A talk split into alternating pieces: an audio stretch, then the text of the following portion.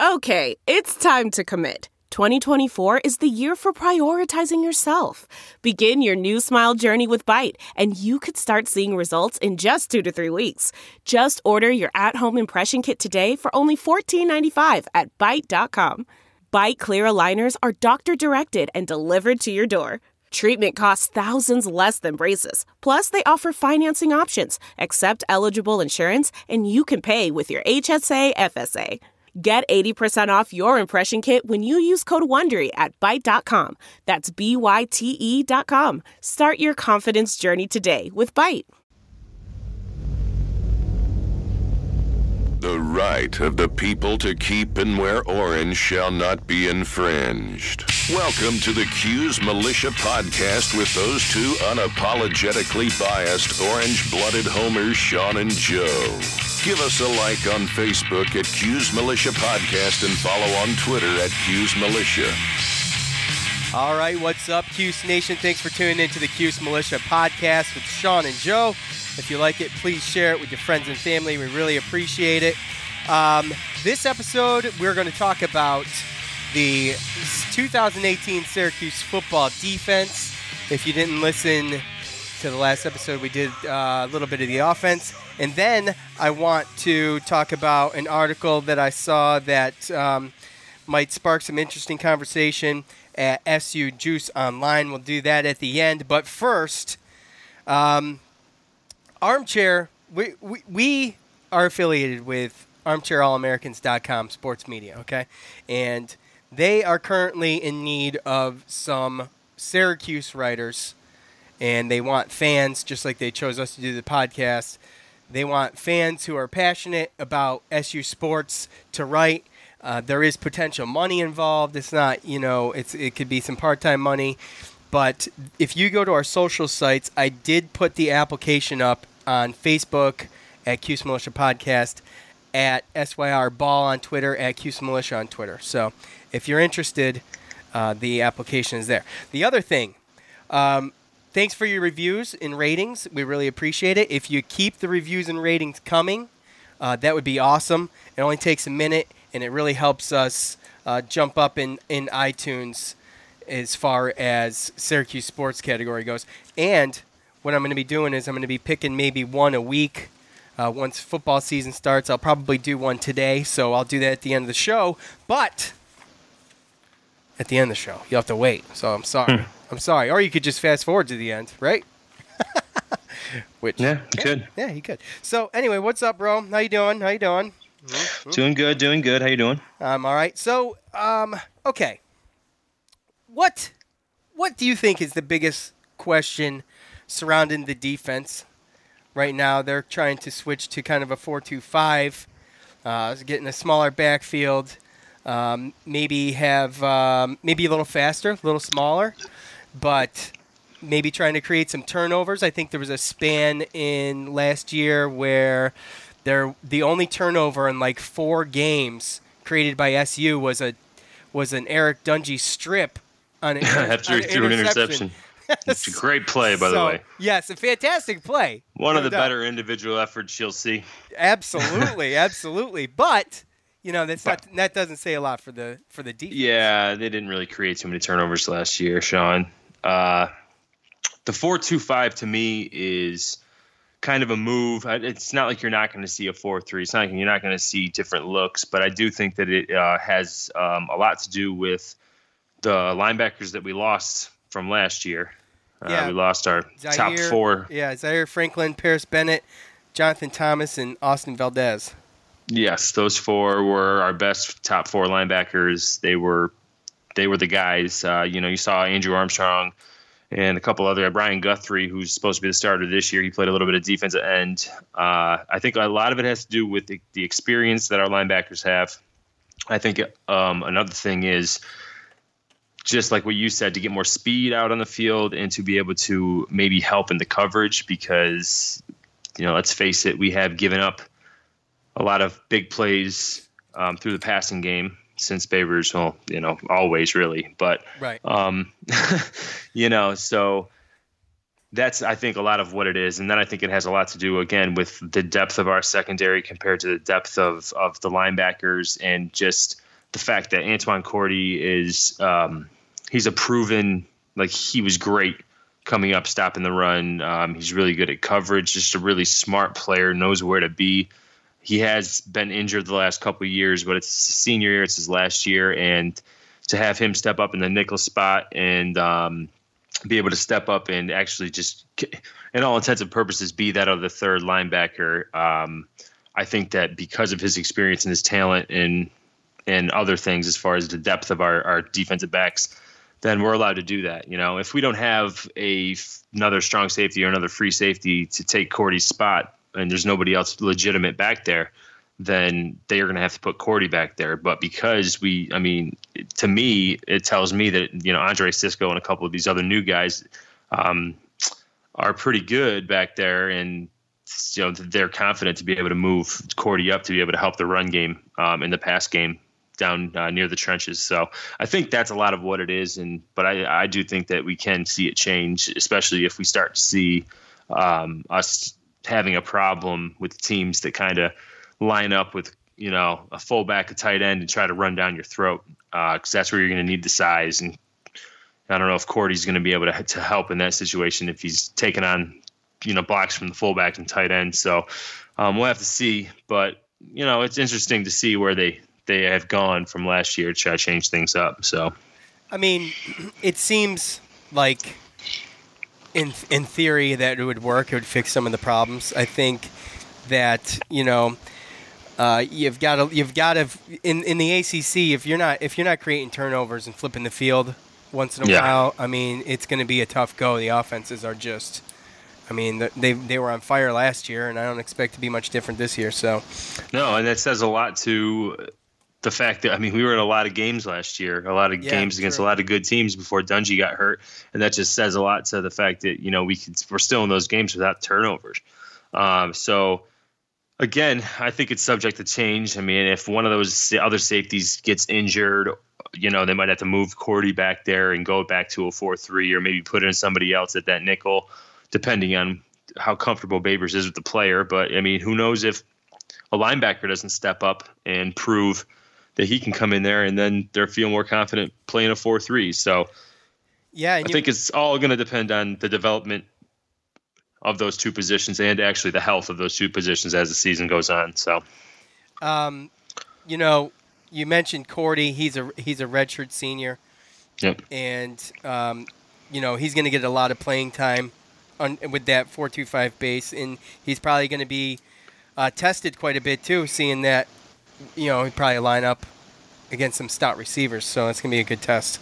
Yeah, and I wouldn't be surprised if they do go to a 4-3 and bring in another linebacker if Cordy doesn't stay in, and maybe go back and man that a safety spot, and, you know, they sub out and stuff like that. They're going to be deep. They're going to substitute and stuff like that. But Cordy is definitely a player that he's out there. He's got something to prove. It's his last year. The last 2 years, he's been basically injured the first game of the season and out for the rest of the year. So, it's unfortunate for him the last 2 years, but this is kind of his redemption year, and he's going to be out there as much as Babers can keep him out there. So, you got Chris Slayton on the line, 6'4", 309. We're driven by the search for better. But when it comes to hiring, the best way to search for a candidate isn't to search at all. Don't search. Match. With Indeed.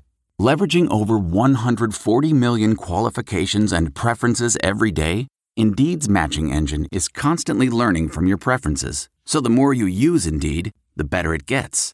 And listeners of this show will get a $75 sponsored job credit to get your jobs more visibility at Indeed.com/match. Just go to Indeed.com/match right now and support our show by saying you heard about Indeed on this podcast. Indeed.com/match. Terms and conditions apply. Need to hire? You need Indeed. Man, that sunset is gorgeous. Grill, patio, sunset. Hard to get better than that. Unless you're browsing Carvana's inventory while you soak it all in. Oh, burger time. So sit back, get comfortable. Carvana's got thousands of cars under $20,000 just waiting for you. I could stay here forever. Carvana, where car buying meets comfort meets convenience. Download the app or visit Carvana.com today. You might remember that name because earlier this summer he set a new personal record, and was it a school record? I do not know if it was a school record. He squatted 670 pounds 3 times, okay? Last year he finished with 28 tackles, 18 solo. What were you going to say? I was going to say that he's his personal best is over 700 as far as benching or squatting once. So, I mean, he has he's squatted upwards of 700 pounds. So it's a strong individual. I remember him in the Clemson game, to be perfectly honest with you. He took that out Kelly Bryant. Yeah, he took out Kelly Bryant. He also had a nice little tackle when it looked like the quarterback was going around the edge there, kind of slapped his foot and got him down. And he had a lot of good plays. And he's one of those guys where he's probably going to be playing on Sundays, and he sees a lot of double teams. If you go back and look at a lot of the tape, a lot of the games, he is double teamed almost every single time. So hopefully the rest of the defensive line can, with the experience in another year in the strength and conditioning program, they can come in and they can help him out. So maybe other people might have to, or at least they can maybe take advantage of the double team a little bit better. But Chris Slayton's just an absolute animal. Yeah, he is. I mentioned 28 tackles, 18 solo. 8.5 of those tackles were for a loss, along with the one sack. So. Oh, yeah. Who else we got? Who else you want to highlight here? Anybody? What in the linebacker position? Kielan Whitner. Yeah. Senior. Kielan Whitner and Ryan Guthrie. The weird thing about this, and I think it's going to change, but that is, they're seniors. They're experienced. They know a little bit about the system. They Ryan Guthrie, he was practicing with the linebackers last year, and then because of depth issues, and it was kind of the only way to see the field with how deep our linebackers were, but he took on a role of defensive end and came in, and he made some good plays, and he got his playing time and did what he could. And Kielan Whitner, he actually came to Syracuse starting as a safety. Yeah, so this is two guys that, yes, they've been linebackers, but for Syracuse, they have not actually started for line. They've both started at different positions, and now they're right now our starting linebackers. We have Shyam Cullum. He is I don't know if he's a redshirt junior or redshirt senior, but he's basically been our best special teams player for the past couple of years, and he's kind of just been chomping at the bit, waiting for his time. He's a backup right now, but there's no doubt in my mind that he's going to see the field. They're saying he's one of their better blitzers as far as attacking the quarterback. So, I mean, that's a playmaker right there.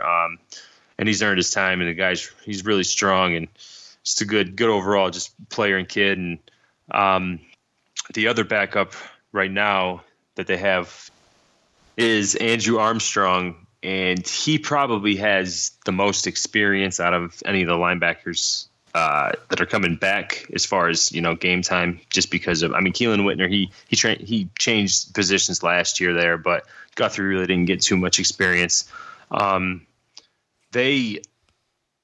I said, it's going to change. They're waiting for somebody to step up. The other guys that we have to worry about as well, as far as maybe coming into play, is we have some guys, Nadarius Fagan, Kadeem Trotter, Lakeem Williams, who was a JUCO transfer through this year. So there's just a lot of unknowns, but there is talent there. It's just getting the experience, getting the gameplay, and then getting there. So I think that there's going to be a lot of movement and a lot of growth in that unit this year. But it also is my biggest concern, as going back to your first question from the beginning of the defense, is this unit is definitely the biggest concern. And hopefully we can get the experience first couple games and not have too many injuries to some key players there, and then we can get the job done. Well, let's talk a little bit more about the defensive backs then. Antoine Cordy, he tweeted out this week, he said, "Best secondary I've ever seen since I've been at Cuse. These young bulls is fire." So that's promising, right? I'd say that's pretty good. Yeah, yeah, right. So what else we got going on with the defensive backs, cornerbacks, safeties, and so forth? What else is going on back there? Well, again, like I said, just to be able to be confident enough to go to the 4-2-5 and move Cordy to the Nickelback is that tells you a lot about the people that we have coming in and the depth that we actually have right now. In the depth chart, they have the starting strong safety as Evan Foster and the backup starting free safety is Andre Cisco, who is he's a true freshman. So they Evan Foster, he started last year at strong safety all year, so it's good to have him come back and have experience. And Andre Cisco, he came in the summer and they've just been nothing but rave reviews, and he's earned a starting free safety spot as true freshman, which is just great.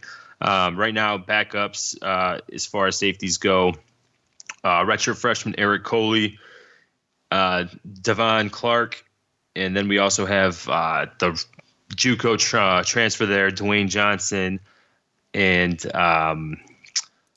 that's five guys right there, boom, off the top of my head. Those are just the safeties. If anything goes bad, Antoine Cordy, he can come back and help in that area as well. And as far as corners go, we have both our starters back from last year, Chris Frederick and Scoop Bradshaw.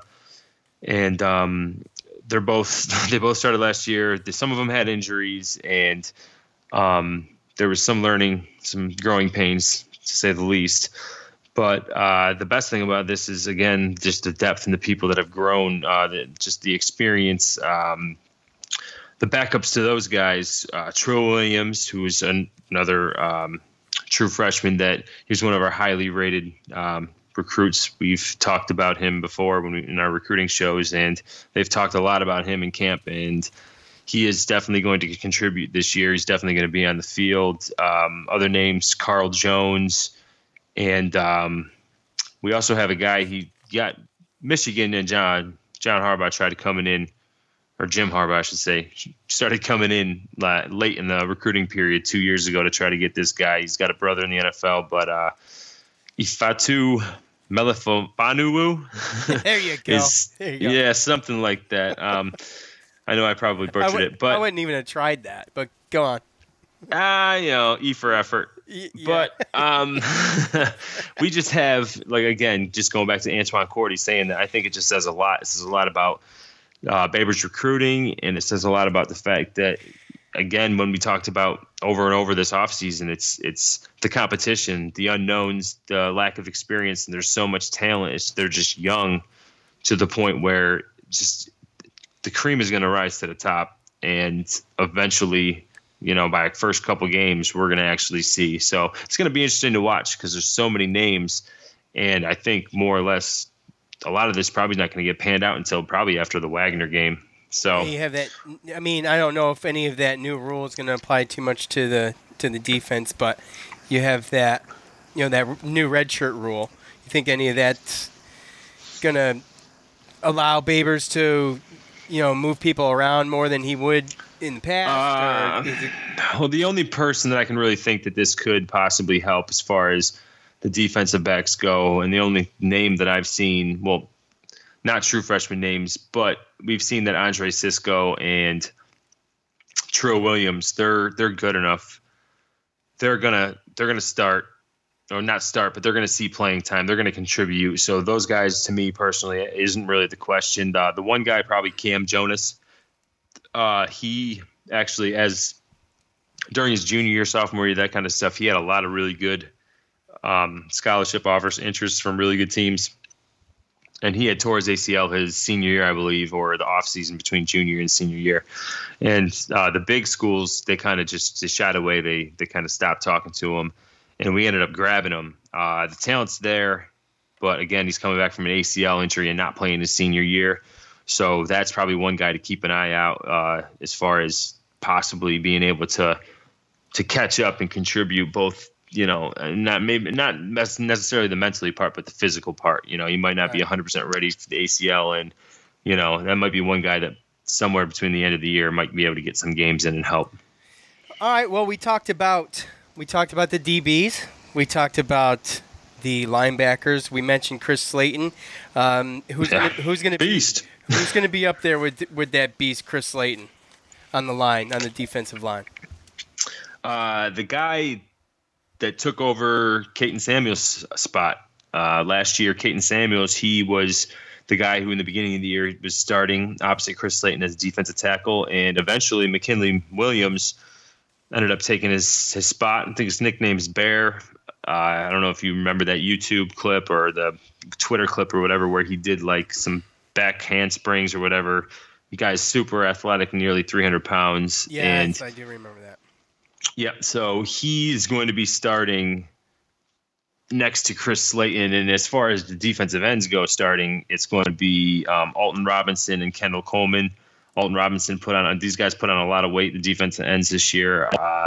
And I think that both of them, I mean, if you remember last year, Alton Robinson, he came in, I think, like a couple weeks before the first game, and he ended up coming in, hit the ground running, and he was a big contributor last year. So it's nice to see that he's put on some weight and he's ready to go. He's experienced, and it's going to be nice with him and Kendall Coleman. Kendall Coleman, he's been sitting out a little bit, sitting out some of the scrimmages because of some injuries, but they say he's going to be good to go.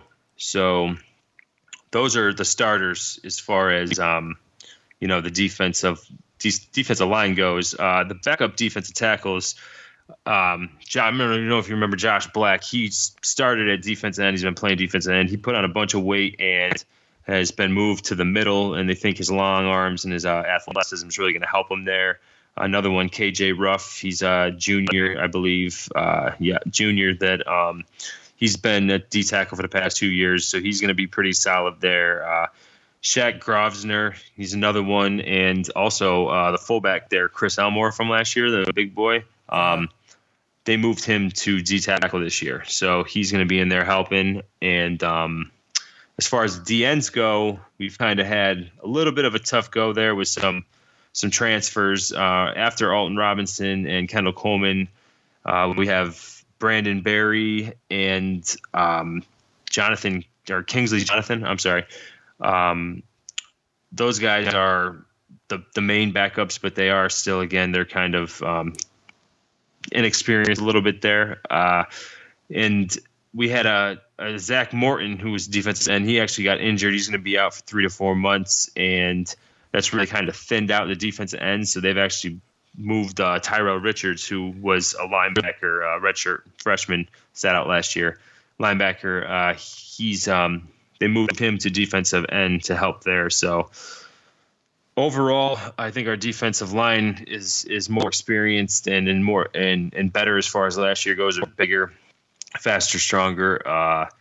But hopefully they can hold the depth. I think our defensive tackles can, but the defensive ends, we might have to look towards the linebacker core like we did at the end of last year to kind of help out. So, again, though, hopefully we can get a couple guys. Caleb Achukwu, he's I don't even know if I said his name right, but Achukwu, he's I know. I don't even know why I'm still trying. No, you do it, bro. Bro, you do it once. If you think you fail, you don't go back to it and try it again. It's always worse the second time. Yeah, I know, but I forgot if there was an F in there. I think there might have been an FU in there, but I don't know. They he's a freshman, and there's a couple other guys there that are freshmen that could pop in if need be, with those 4 games as far as the whole redshirt thing goes. But overall, I think we're bigger, faster, stronger, and more experienced there in the defensive line, and hopefully it can hold up so that we can use that 4-2-5 if need be, and teams aren't just going to sit there and run down our throat. Right. All right, cool. Well, is that it? Wrapped up? I mean, let's wrap it up. That's wrapped up. All right. All right, so I understand we have technical difficulties right now. I don't know what's up, but you're skipping, and it's all good. We're going to push on. I don't know why. Here, you're coming back to life. The camera's back on. There we go. Okay. Oh, there I am. There you are. So I saw this. This website's becoming one of my favorite websites really quick too. SU Juice Online, and they had this piece in there talking about. Oh, let me see if there's an author. Dang it. I'm sorry. I apologize. No, you're good. The author's not on here. anyways, because I printed it out. But anyway, it talks about how Babers has had to do, in his part in proving to the fans, you know, he's captivated us. The guy is just, you know, he's energetic. And he's just, you know, he's great. You feel his energy, and you feel like he's great for the team and everything. But, you know, after 2, 4, and 8 seasons, I don't know who really expected much more than that. You know how fans are, dude. They want this instant satisfaction all the time. But you got this charismatic coach who really loves the game of football. He's, I feel like he puts everything into it. I love his attitude. I love his demeanor.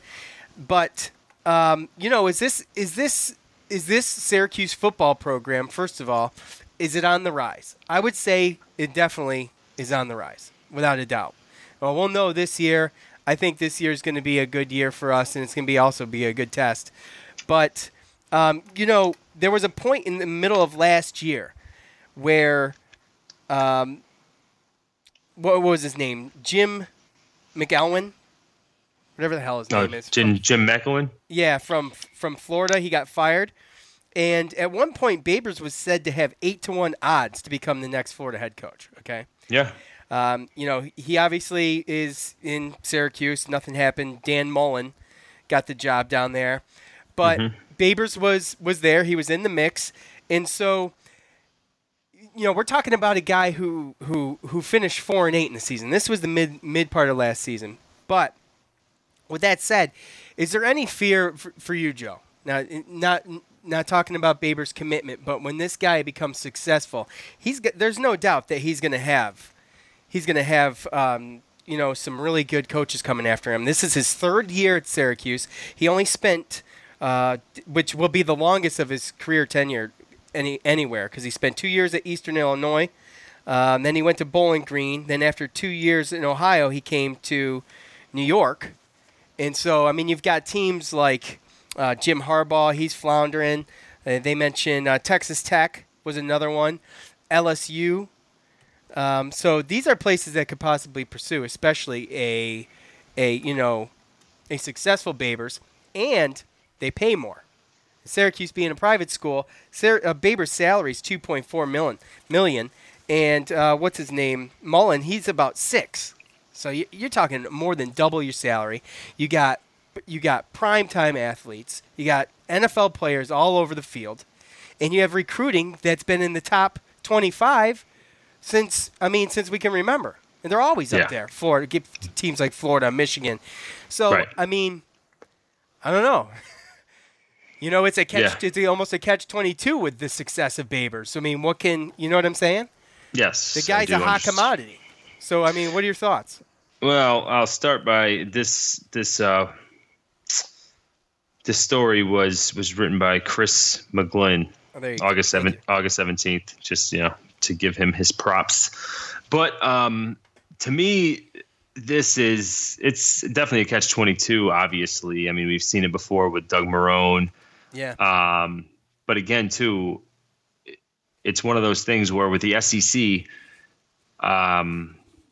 it's basically, they traditionally always paid a lot more for coaches because it's down in football country, and they think they're the best conference in the nation, and you know the expectations are so high. You know, I mean, the football, there's definitely more, the whole atmosphere is crazy, and the school they put so much money towards the football, and you know, but at the same time, like again, there's so much expectation put on you in a division or a conference where 1 to 2 teams have dominated it for the last 2 decades, decade and a half. Like, right. It's just, to me, so many times you've seen it even in the SEC at some point. I mean, even as a coach comes in and they're a little successful, at some point they stall out around about where they are, and that's it. You know, I mean, you look at Kevin Sumlin with Texas A&M. He had Johnny Manziel in those couple years, and then all of a sudden he wasn't winning 10-plus games, and all of a sudden they're calling for his head and this and that. I don't know if that's where you want to be. Sometimes coaches don't want to be there. So, again, it all really depends on what's important to Dino Babers, and I just feel like the SEC to me is kind of like the used car salesman part of the, you know what I mean, league. Like, go there, make a quick buck, you know, and just it's just, it's tough, you know, because at the end of the day, Alabama and probably Georgia are going to end up winning and meeting in the SEC championship anyway, you know. So at the end of the day, I just don't know if I think the SEC more and more is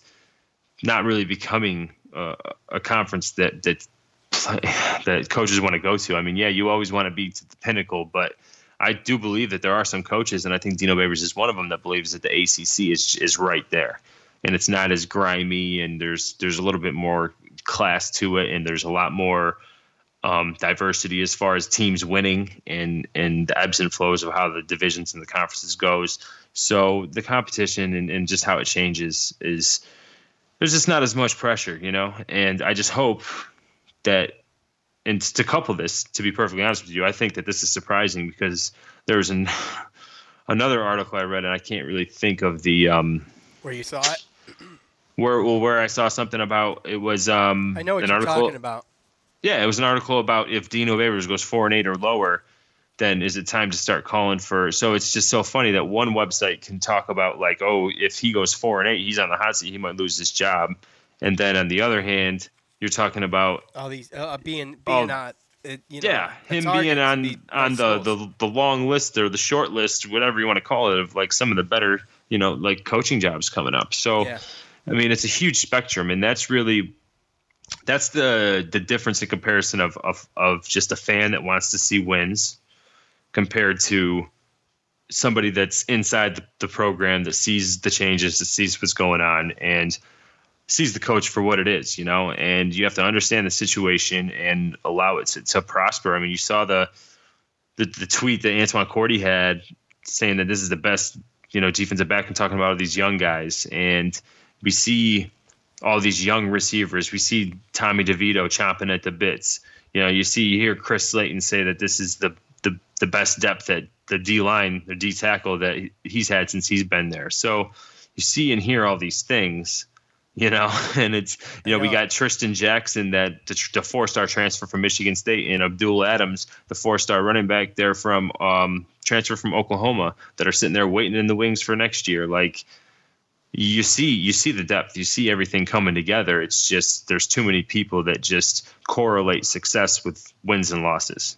You know, it's a process. Everything's a process. You don't just snap a finger and you know, become conference champions. So I think the fans just got to calm down, and I think that they just got to sit back and relax. That'll never. And happen. I know it'll never happen because they're always compared to the success of the Jim Brown days and Donovan McNabb and them. Like, yeah. You know, but we've always been like this. You get a couple guys that come in and are special that can change the culture. You know, I mean, think about it. They were calling for Don McPherson's or. His head, yeah, and then all of a sudden you get Donnie Mack, the quarterback, who almost comes in second place in the Heisman. We go to national champion, like that's like huge. So, and look what it did. It pushed that program for almost 2 decades of being ranked, bringing in Don McNabb's NFL players, and that's all it takes sometimes. So, I like what I'm seeing, and again, I'm more along the fence of being afraid of him getting poached from another team. But right. I'm not too worried about the SEC, so I would hope to think. And another thing to think about, too, is the fact that Coda Martin, you know, everything with the Martins, his daughter is married to Coda Martin, who's a graduate transfer. He's going to start on our offensive line from Texas A&M, and his father just happens to be, you know, a pretty well-known, recognized high school football coach who Dino Babers just hired to come to Central New York and be his quarterback coach, and then obviously his Coda and Martin, his son, followed him. So they got, you know, he's got his some of his recruits come to fruition yet. You know what I mean? Still. Well, that's the whole point. He still only really had 2 full years of his recruiting and getting his guys, and you can already see the freshmen and the retro freshmen that are sitting here. I mean, as far as like the athletes, the fast, skilled position guys, the D backs, the safeties, the receivers, like you see them popping off the screen, and the majority of them that are popping off the screen are redshirt freshmen, true sophomores, true freshmen. You know what I mean? Right. So, I mean, you're starting to see it, right? And again, like I said, it just comes down to having patience. You know, at Syracuse, they gave Don McPherson patience, and look what happened. It created a 2-decade-long success story. Babers needs to stay. I mean, to be successful, I think. No, he's got a 6-year contract, and I said, he just moved. Yeah, well, he had a 6-year contract at where was it? Eastern Illinois. Yeah. Yeah. So, well, then just to throw that in there, that's just his tenure as a head coach. I'm sure there's been times as him as assistants where he's been someplace for more than 2 or 3 years. No, I'm sure, but he's a head coach now. So in my opinion, he's looking at this as a challenge, and I think he truly does look at it as, I'm in the ACC. We play Clemson, Florida State, Louisville. We play these big name teams like AC. It's a good place to be right now, and honestly, it's his rebuild too. You know, what team wants to – what coach – there's a lot of coaches that can go to those teams. You go to an SEC team, they have talent. They have the recruits. And then it's going to be easy for you to recruit. You know, he came to a team that was, pretty far off from a team that he would imagine. And he's just now starting to just get into the glimpse of it, you know? Right. And to turn away now for money, he doesn't seem like a guy who is going to chase something for money. He seems more like a prideful, kind of determined guy, you know? I would agree. I think that he's one of those guys that, personally to me, I don't know if I think I remember hearing something about him saying that he doesn't have any ambition to coach in the NFL. But, personally to me, I think he just wants to find a destination, find a place where he can, he's been traveling and moving around for so much. Find a destination, turn it into an elite program, and at minimum, at least leave it at that. Yeah. So. Well, we'll just have to wait and see.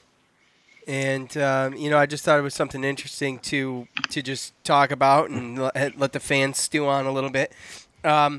And there's other things that come with him, too. As far as you said, he's charismatic. He's been on ESPN a bunch of times. Those guys love having him on there because they know he's a good interview. He knows how to handle the media.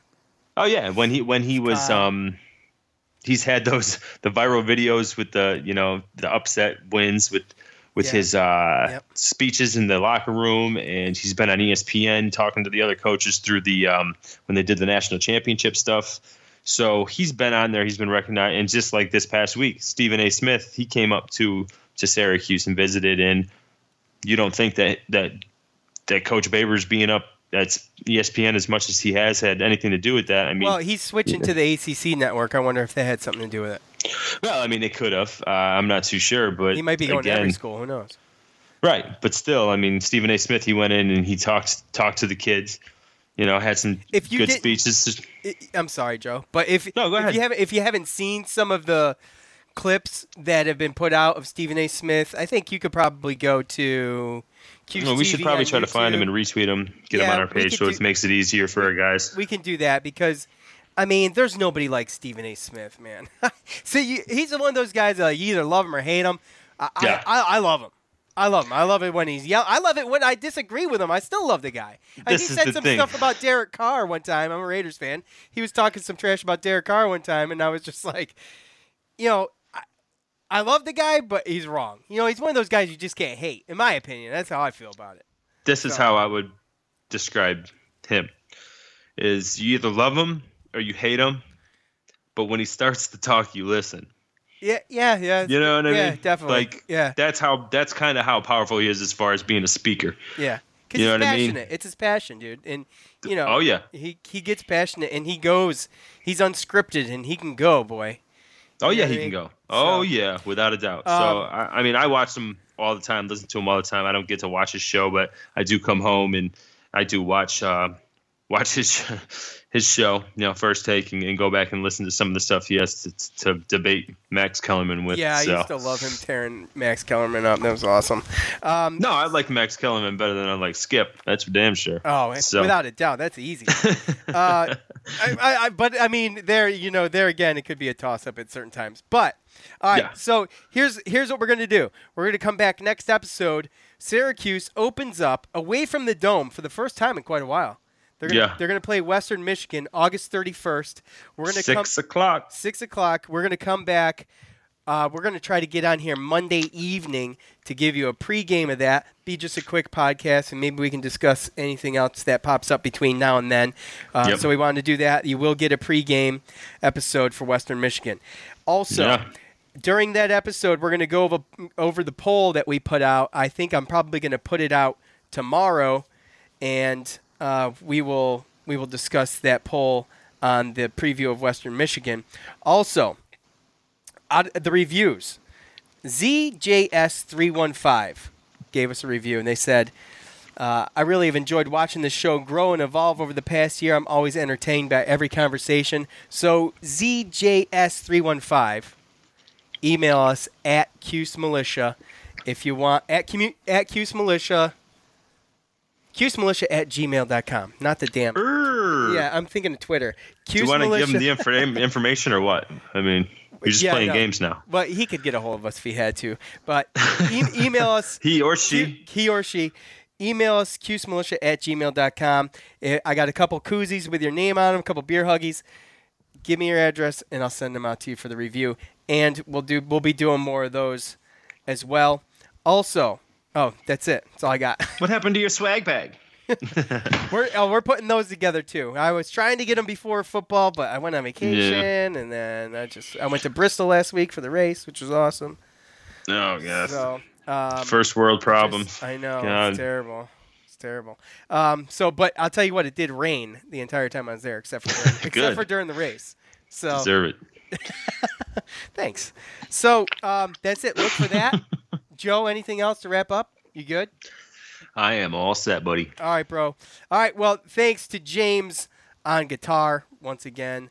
And thanks to Zach. For Joe, I'm Sean. We're out. Later. Peace. This has been the Cuse Militia Podcast with Sean and Joe. Be heard. Contact us on Facebook at Cuse Militia Podcast and tweet at us using hashtag Cuse Militia.